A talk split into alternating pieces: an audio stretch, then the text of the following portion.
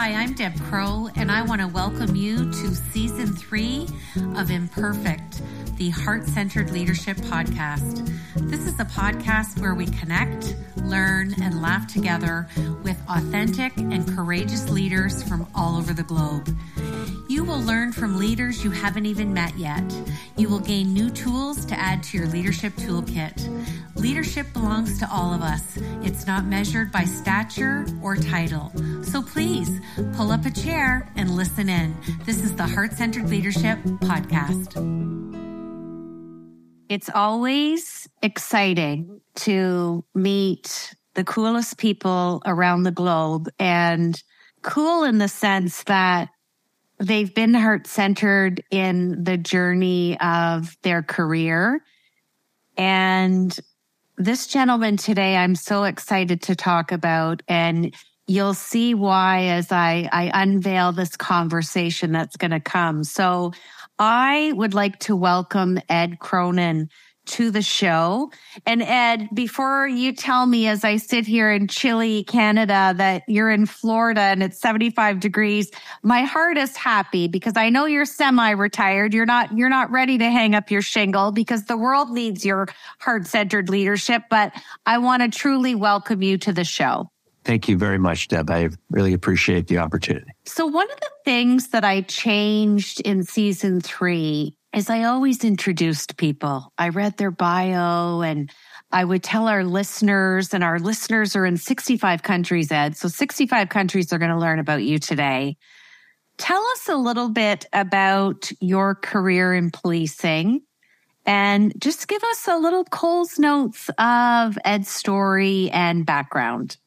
Yeah, um, it's a very untraditional background in the uh, law enforcement field. I didn't get into law enforcement until I was about 27, which I was grateful for because I was through my teens and growing times where I was becoming a little bit more mature in life. But um, I spent 15 years as a police officer and eventually became a detective. And I was a very active police officer, probably in the, at least in the top 10% in terms of all different activities from investigations to arrests to community work. And uh, I, as I was doing the work, I had the opportunity while I was working on a master's degree to go to Oxford, England. And I got introduced to the British criminal justice system. And uh, the big takeaway from that was it made me question how we did policing. And the idea that is very American that I had, like everybody else, is that we're the best. And part of my story is we're not the best. And uh, we have a long way to go. We do very well in many areas, but I went on from being a regular police officer to a police chief in a couple of cities. And I became exposed to systems thinking or systems dynamics, which led me to looking at the source of crime, which to me uh, has been gifted to me, I would say, as understanding systemic racism as being a really deep seated problem in this country that we're still dealing with today and affecting the crime situations and uh, in general, especially among minority groups and incarcerations of minorities. Uh, I went on and I did a lot of work internationally. And my last bit was working for the U.S. State Department in Moldova uh, Eastern Europe, which has been in the news a lot lately because of Ukraine. And I am delighted to say that while I was there, I was able to implement a systems approach there because my number one problem was corruption. And using a systems approach and listening, and getting a lot of heartfelt testimony from people, I decided that the best way to approach this problem was the empowerment of women, which led to working on empowerment programs in the community from domestic violence to trafficking and everything else, all the way up to and including empowering the women police officers who were second class citizens and weren't corrupt. So I've left there since I've left. Two people that I work with have ascended. One of them is the ministry, minister of internal affairs. Another one is the secretary for the government people that I worked and trained with. And they also have a president, now a woman, was a graduate of Harvard University. So I like to think that things have gone pretty well. Well, and this is why I love listening to you tell your story because I I can read your bio and it would be magnificent, but it's just so rewarding for me to see how proud you are of the work that you've done internationally. And it leads in nicely to my questions. And we didn't even practice this because you don't even know what's coming. We, we're really imperfect on this show, Ed. That's why it's called imperfect. And I love it. Okay. My first question is you talk a lot about the best use of your power. And again, this is in the context of leadership is to give it away. Tell us what you mean by that and, and how you were able to exercise that and when you couldn't exercise it. Because I always love to give the listeners, we don't want to give them a half cup full. We want them to see, I tried to do it here and it didn't work. And this is why. And I did it here and this is why it did work. Give them that real life example. And coming from the root of law enforcement, I think this will be really impactful. So I'm excited to hear what you have to say. Well, thank you for that question. And uh, that always leads me to that beginning question of uh, what do I do to make the problem worse when I look at a problem? When I took over a city in Massachusetts of 40,000 people, uh, we had a higher crime rate per capita than our capital city of Boston. And I was brought in to do a war on crime to decrease violence and crime. And so to make a long story very short, uh, we did try enforcement and it didn't work. So I began meeting with one of the things that was happening in my community, which is the same in many communities, most communities across the US, was the highest rate of violence was occurring in the minority communities. And one of the things that I realized was we need to be talking to people in this community. And I remember talking uh, to my commanders when I had taken over, and I said, "Who do we talk to in this community?"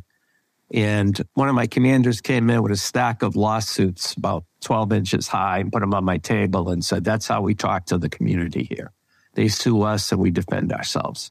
And most of the times we win.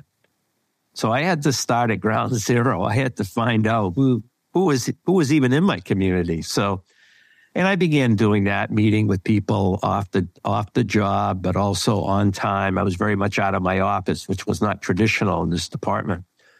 And uh, finally, one day, I got approached by a woman, a Latino woman, uh, a young woman in her thirties, brilliant, who's gone on and got her doctor's degree in California and has her own organization in California today. But she was a young then, and uh, she was working, called in because the school system the public school system at the high school had a dropout rate of 40% for the minority students.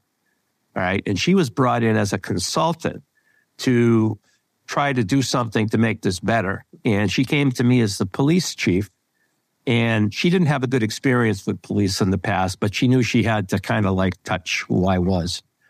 And uh, I asked her, I said, where are all the Latino men in this community that I can talk to? I mean, you know, what what can I do here? And she says, Well, what are you doing about it? I said, What do you mean? She says, You got all the power. You got the guns. You got the offices. You got the cars. You, you got the budgets. You got the millions. What are you doing about it to make it better? And my first gut reaction was, uh, and then I started to think, wait a minute. So this began a listening process where she introduced me to a number of Latino mothers who were very concerned about their kids that were going to school and how they were being discriminated against school and how they were being thrown out. And okay, so one day I went up to the high school just for the fun of it, just to get a, a feel. And I'm standing in front of the high school, and the disciplinarian of the school is standing out in front of the high school, screaming at a 16 year old Latino kid outside the building saying, You're 16 next week, Jose, and I'm kicking you out because in Massachusetts, you can do it. That's how they were handling the problem. And then they'd pass it on to me. So these problems were not mutually exclusive. They were connected. So I began to see it and I began to listen. And then once I began listening and gaining trust, that was when things began to really change. It wasn't, it was through giving away my power and using my power to speak up as a white police chief and to say to my community, you know, out loud that we have a problem here with systemic racism and we need to deal with it. And this was back in 2005. And we brought in some experts from outside the community and we did a task force of 40 people, leaders in the community with minority group for the first time. And they did a, we did a two day training and facilitated workshop where we came out with two things. First was the presence of institutional racism, which blocked people from accessing the system, not intentional. And the other was lack of economic opportunity for at risk youth. So the first thing we were able to do, which was easy, was I turned around and took a lot of my drug confiscation money instead of using it for enforcement. I used it to create jobs, as did other people in my community. But this whole thing of systemic racism, when the Latino gentleman announced that as one of the findings with the 40 people in the room, three people immediately stood up and said they wanted no part of talking about racism. That's not what this was about. And those people were one, two were university presidents, and one was the publisher of a newspaper. And that's when I took my power and stood up as the white police chief and said, yes, we are going to talk about it. So that's kind of an example on the home front of how I did it. Well, and I, I, I love just the way you framed it. You know, the best use of power is to give it away. But, you know, it's so cliche, but we can say hard things in a heart centered way. And my definition of heart centered leadership is honoring your connection with people. And if you don't develop trust and rapport, you're not going to have that connection. You're not going to have that respect. And the trust and rapport comes from not having an agenda or looking for reciprocity. So, so powerful, Ed. I love that. Okay. My second question. I've interviewed almost 220 leaders around the globe. We're on season three, and I decided that this question will always have permanent residency on the show. It gets a lot of laughter. Share with us what imperfections that Ed brings to his heart centered leadership. Someone once said to me, and I got upset when I first heard it, that he wears his uh, emotions on his sleeve, or he, however that phrase goes. And when I had first heard that, uh, I jump back like, wait a minute, I'm professional and I'm this and I'm that. And, uh, you know, and at the time I was sitting with a, I was talking with a therapist and I had mentioned it to that person. Uh, and the person fed it back to me and said, what's wrong with that?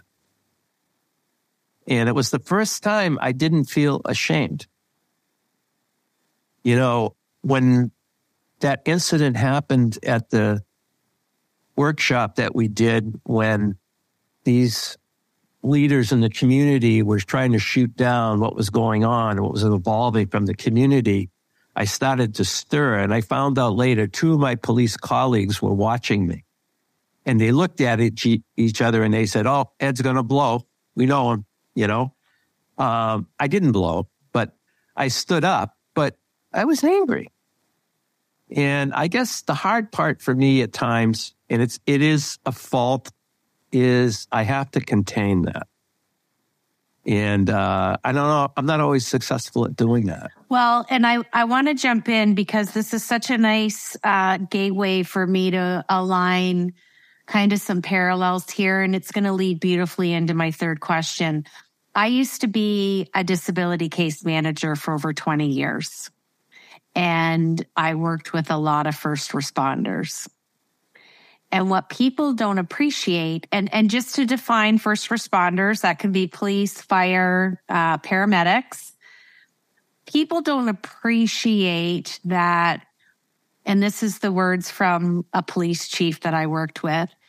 You have and get exposure to the lowest level of human behavior possible.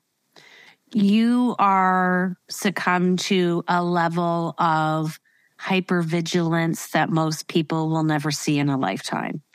And, and when you put those two together, it's really hard to come home and have dinner at five o'clock. And there's never a nine to five in a first responder's life. So it leads nicely and piggybacks on what you just said about wearing your, your heart or your emotions on your sleeve. My third leadership question is why are leaders so afraid to immerse themselves in other people's pain? Or what I often say as an executive coach is, what do you mean you can't sit in the observer's chair? We have to be able to sit in the observer's chair so we can help that person experiencing pain. Share with us a strategy or something that you did to better your skill set as a leader to do that. And isn't it something we work on for our whole life? Absolutely. It's very, it's leadership first, and it's the ability to put yourself out there and be vulnerable. And um, when I told you that little story about the young student that was being kicked out of school, you know, I was watching something in real time and the average person wouldn't see the dynamics really of what was behind all this. And when I became back to my, I was at my police department for 15 years and I went off to another police department became a police chief. Then I worked internationally for a long period of time. And then I came back to my original department and I took over to all these people who were my bosses. And that was a little uncomfortable to begin with, but we got through it. But anyway, one of the things, like I said, you know, like who are all these people in the community that I should be talking to? So the, the police chief traditionally had been a very top down bureaucratic position. And I saw that I had to immerse myself to find out what the heck is going on here. Okay. And even I didn't know. So I made it a point that, you know, I had just taken over the job and I had four weeks of a honeymoon and I had a double murder on Christmas Eve. And I went into the police station four o'clock in the morning, and uh, which is unusual because the chief never went in. And uh, I saw one of my detectives, and I says, "How's it going? You know, good, blah blah blah." And uh, can I help out in any way? He goes, "No." He says, "Everybody's on the way in. You know, it's Christmas and blah blah blah." Okay, all right. I'll be in my office. I'll make coffee or whatever. So about a half hour later, he comes down the hall and he says to me, Hey, Chief, there is something you can do. I says, What's that? He says, uh, We got a family that's been in the lobby for about an hour now. He said, And uh, maybe you could talk to them. You know, it would it'd be a big help. So I thought that was a good idea. So I went down in the lobby, brought up three women, two Span, three Spanish women, uh, the mother didn't speak English. There were two young girls, probably in their late teens. And um, I sat down with them and they were very upset. Uh, they all had blood on them. So I could see they were at, they had been to the scene of what was going on. And, uh, then I said to uh, one of the girls that spoke English, said, What can I do? And the woman said, She wants to know what's happened with her son. She doesn't know. And I says, well, what's her son's name? She gave me the name. I says, I'll find out. So I went in the office, the detective sergeant, and I says, Bill, I said, uh, she wants to know about so and so. What's going on with him? And Phil says, he's dead. I says, hmm. Says, you think we ought to tell? He goes, yeah. Okay. So I went outside and the office, went in back into the room, the interview room with the four of us sitting across the table from them. And uh, I says, I don't know how to tell you this, but her son's dead. And I, before the words came out of my mouth, she knew what I said. And she exploded, jumped up, started screaming the top of her lungs, uh, ran out the door up the detective bureau, started to grab phones. And I'm thinking like a cop, and I'm saying, don't grab that phone. You don't know how to use it and getting blood all over it and all this other stuff. And I'm thinking of those things. And then she rolls on the floor. She starts rolling around and screaming. And I had brought a young Latino officer with me, Jose. And I said to him before, I said, Jose, help me with cues on culture here because I don't understand what's going on. And I'm looking over at Jose and I said, Jose, what can I you know, what can I, what could I have done different? And he goes, you got to let it go, chief. Just let it go. And I did. Then they came back in the room and they sat down and they began to weep the way I understood weeping. Okay, as a white Irish Catholic guy or whatever. While this is all happening, uh, the, the sound level is coming down, but the sobbing is pretty heavy. And then standing in the doorway all of a sudden is the head of the investigative unit of the state police. And they take over the jurisdiction on murders in our state, except in Boston. So he's responsible for the investigation. And I look up at him and I, you know, introduce, try to introduce him. And I'm sure he's, he's got this look on his face like, I hope you didn't screw this up. You know what I mean? So I get up. He says, I, I'm going to talk to you. So I go down the hall with him and he says to me, Chief, I really wish you hadn't done that. I said, Done what? He says, Told him about what happened. I said, What do you mean? He says, Well, we have an investigation here. He says, and we would have should have split them up and talked to them separately first. And that emotion that I talked about started to boil inside. And I only been back for four weeks and I didn't want to shoot from the hip. I wasn't ready for that by any means. And, but it, immediately it went through my head. What if that was a prominent white family sitting in the lobby? Would I have left them there for an hour and then split them up and not tell them what was going on with their family. So I began to, uh, you know, understand that unintentionally people were suffering. And the only way that I could enter into that suffering and start to make changes was to expose myself to it. And I had many more stories like that than the time I was there. I went to funerals and everything else. And I used to do these things in secret so nobody would know because the community, the white community, a lot of them would hate me for it because I was there to punish them. But once I found out that they understood I cared, you know, one woman called me one day and she was screaming at me on the phone and she said, Your officers are so prejudiced, they're this, they're that. I didn't say a word. And then when she was kind of halfway done, I said, ma'am, the detectives from the drug unit came to me and told me that your son was going to be murdered by another drug dealer. We arrested him. We kept him alive. That was the only place he could be to be alive, was in jail. I don't want your son to die. And she burst into tears. So it's being able to get down to a not get down, but I guess go up to a level where you can see beyond the pain and beyond the shouting and everything else and understand what's going on and look at it differently. You know, it's it's emotional regulation. It's it's a skill.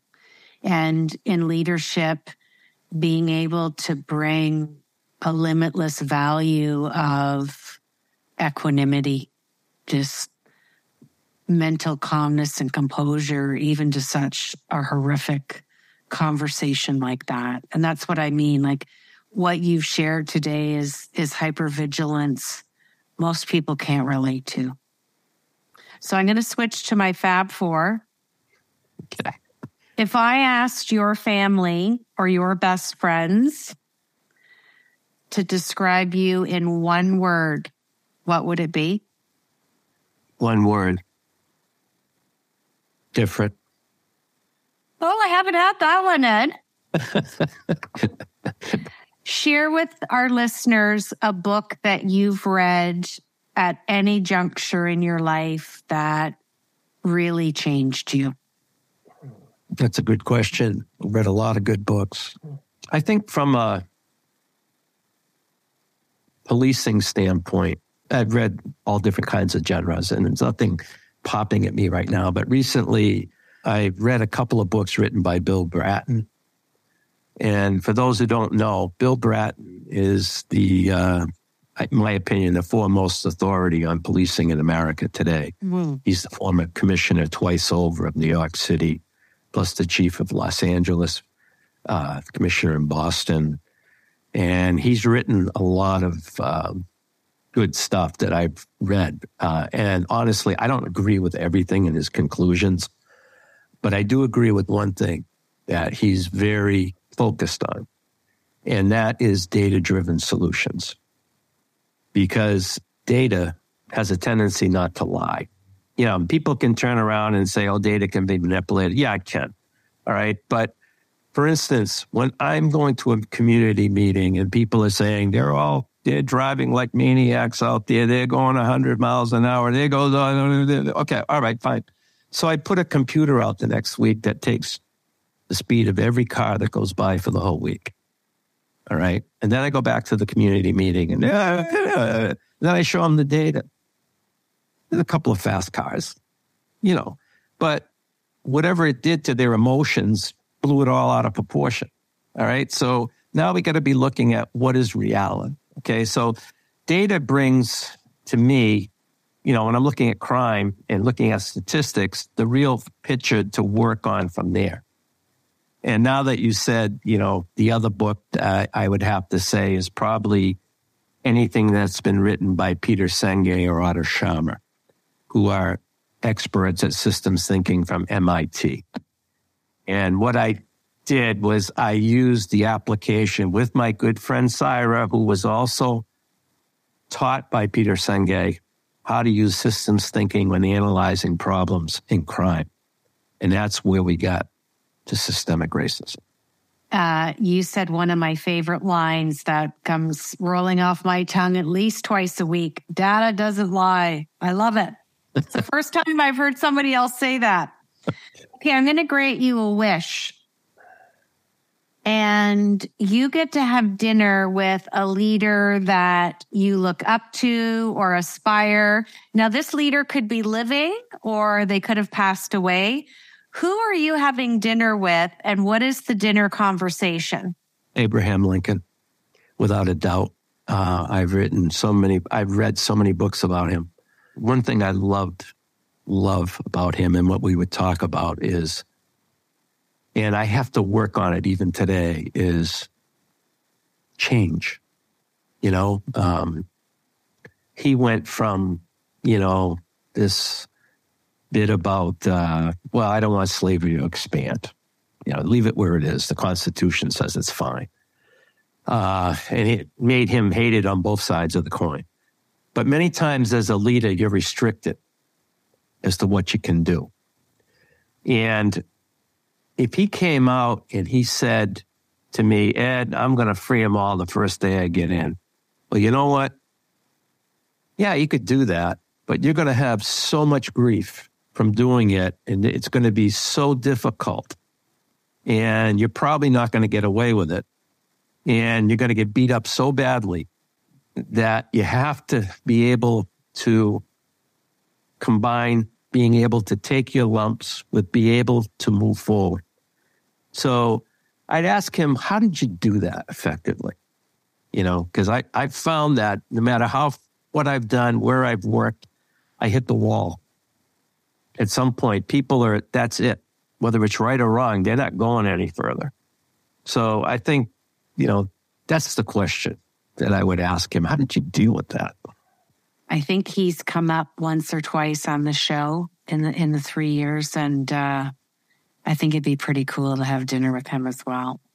So before we close out the show, it's it's a sentence that I'm going to ask you to finish, but I just want to say it was so delightful to meet you and I, I, can see why you're not in full retirement yet. There's still there's still a lot of passion and you have so many transferable skills and stories and leadership qualities to to mentor, you know, our up and coming youth and, and bring leaders to another level. So I look forward to staying connected. But my favorite part of this whole interview is that you've come from uh, a systematic vocation and you figured out how to wrap heart centered leadership around it. And that's why I wanted you on the show because that's hard to do. Okay. So we're, I'm going to, oh, and I'm a fellow Irish person. So, I mean, I'm married 30 years this year, Ed. So we're going to Ireland. So there you go. I was Irish before I got married and then I married an Irishman. So I just, I can't get away. So there's another nice connection we have. So enjoy your time in sunny Florida and finish the show out for me by finishing this sentence. Heart centered leadership is? Heart centered leadership is humility, understanding that when you can show your humility and your humbleness, how that is an empowering thing for other people. you know, when I worked in Moldova, I ended up working with a police chief there who did incredible things. And, you know, I was brought in as the expert. And uh, one of the things that I always made it a, two things I made it to do was I always tried to show my openness and humility by being practically humble. And I say that in the sense of, you know, I'll get the door for him, or I will, uh, you know, do things by example. And then the other thing that I've always used and I felt to be very effective and disarming was to talk about my mistakes. And, you know, you, when I do that, and when I did that, I tried to show that it's okay to make mistakes and that we can pick it up and, you know, do it again. Thanks for joining me today on Imperfect, the Heart Centered Leadership Podcast. I hope that you've enjoyed the show today and learned some new tools for your leadership from our amazing heart centered guest. And if you like the show, we would welcome a rating and review on whatever platform you listen to. And we would love to have any comments or feedback at any time. And if you want some more heart centered goodness, head over to our daily blog, masteringtheheart.com.